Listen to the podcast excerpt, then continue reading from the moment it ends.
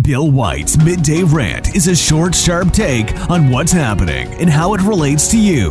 Agree or disagree? Listen to middayrant.com today. I'm shocked, shocked, I tell you. Surely no one will have seen this one coming.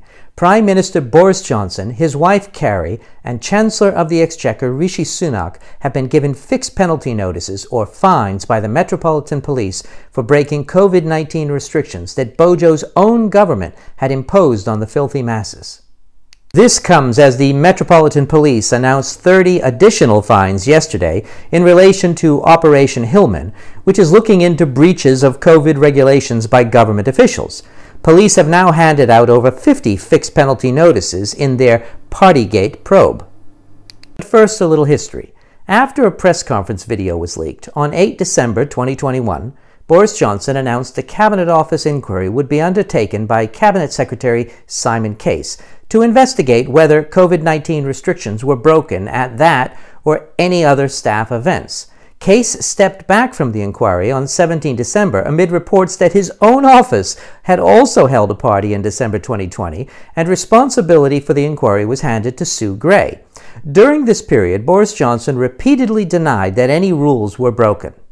In January 2022, the Metropolitan Police opened its own investigation into potential breaches of COVID 19 regulations in government buildings, leading to uncertainty over the timing and possible content of Gray's report. An update on Gray's investigation was published at the end of January, which found some behavior related to the gatherings difficult to justify. And the report said that the gatherings represented a failure of leadership and to uphold standards expected of the government and public.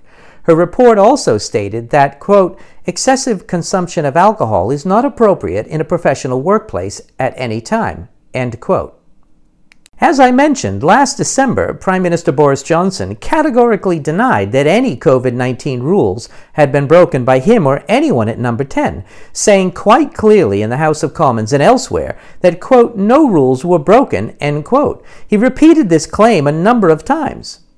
But the details of party after party, work gathering after boozy work gathering, not to mention the Prime Minister's own birthday party, were being dripped into public view by a disgruntled number 10 special advisor, Dominic Cummings, who felt, as many millions of people feel, that the Prime Minister broke the rules and lied about it because he believes that these rules simply don't apply to him. The Prime Minister knew then what we know now that the rules and restrictions were simply unnecessary.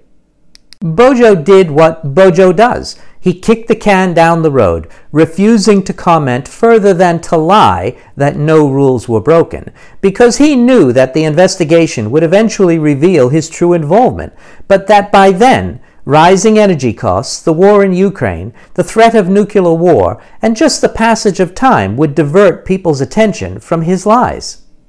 This recent behavior is merely a pattern of this Prime Minister's entire life.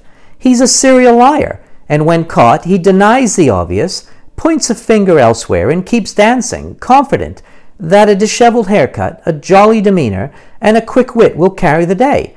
And it seems to work not least of which because a majority of the ministers of parliament are more concerned for their job than they are the integrity of their office. In the end, the investigation was a waste of taxpayers' money, a stalling tactic used by Bojo, who refuses to go despite obvious breaches of the ministerial code.